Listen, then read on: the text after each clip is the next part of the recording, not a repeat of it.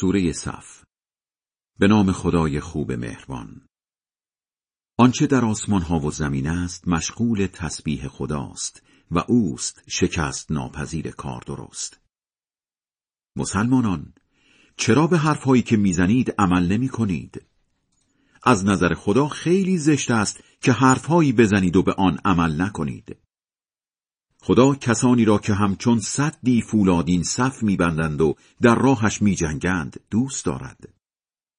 یادتان باشد موسی به قومش گفت: مردم، چرا با انواع تهمت‌ها آزارم می‌دهید؟ با اینکه خوب می‌دانید من فرستاده خدا به سوی شمایم.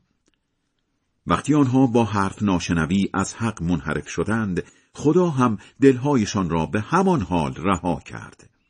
بله، خدا دست چنین مردم منحرفی را نمیگیرد. همچنین یادتان باشد عیسی ابن مریم به بنی اسرائیل گفت: من فرستاده خدا به سوی شما و تایید کننده کتاب موجود یعنی تورات هستم و آمدن پیامبری را بعد از خودم مژده میدهم که نامش احمد است. اما وقتی احمد با معجزه‌های روشن به سویشان آمد گفتند: اینها جادو جنبل‌های رایج است. چه کسانی ستمکارتر از آنهایند که به دین اسلام دعوت می‌شوند ولی به خدا نسبت دروغ می‌دهند. خدا دست چنین مردم بدکاری را نمی‌گیرد. فضای نورانی آموزه‌های دینی را می‌خواهند به انواع شبهه تیره و تار کنند، ولی خدا می‌خواهد که این دین نورانی را تابنده و پاینده کند، هرچند بیدین‌ها خوششان نیاید. او کسی است که پیامبرش محمد را با نشانه‌های راهنما و برنامه درست زندگی فرستاد تا اسلام را بر همه دین‌ها برتری بدهد، هرچند بت‌پرست‌ها خوششان نیاید. مسلمانان، به تجارتی راهنماییتان بکنم که از عذابی زجرآور نجاتتان دهد؟ به خدا و پیامبرش ایمان می‌آورید و با مال و جانتان در راه خدا می‌جنگید.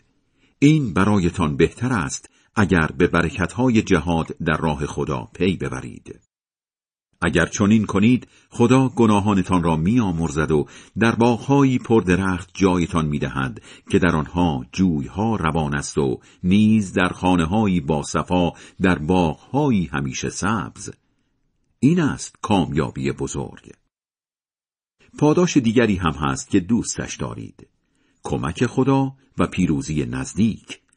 بله، همه اینها را به مسلمانان مژده بده. مسلمانان، یاور دین خدا باشید، همانطور که عیسی از یاران مخصوصش پرسید: چه کسی یاور من است در راه حفظ دین خدا؟ یاران مخصوصش جواب دادند: ما یاوران دین خداییم. بله، گروهی از بنی اسرائیل ایمان آوردند و گروهی بی ایمان شدند. دست آخر از کسانی که ایمان آورده بودند بر ضد دشمنانشان حمایت کردیم تا بالاخره پیروز شدند. خدای بلند مرتبه بزرگ راست می‌گوید.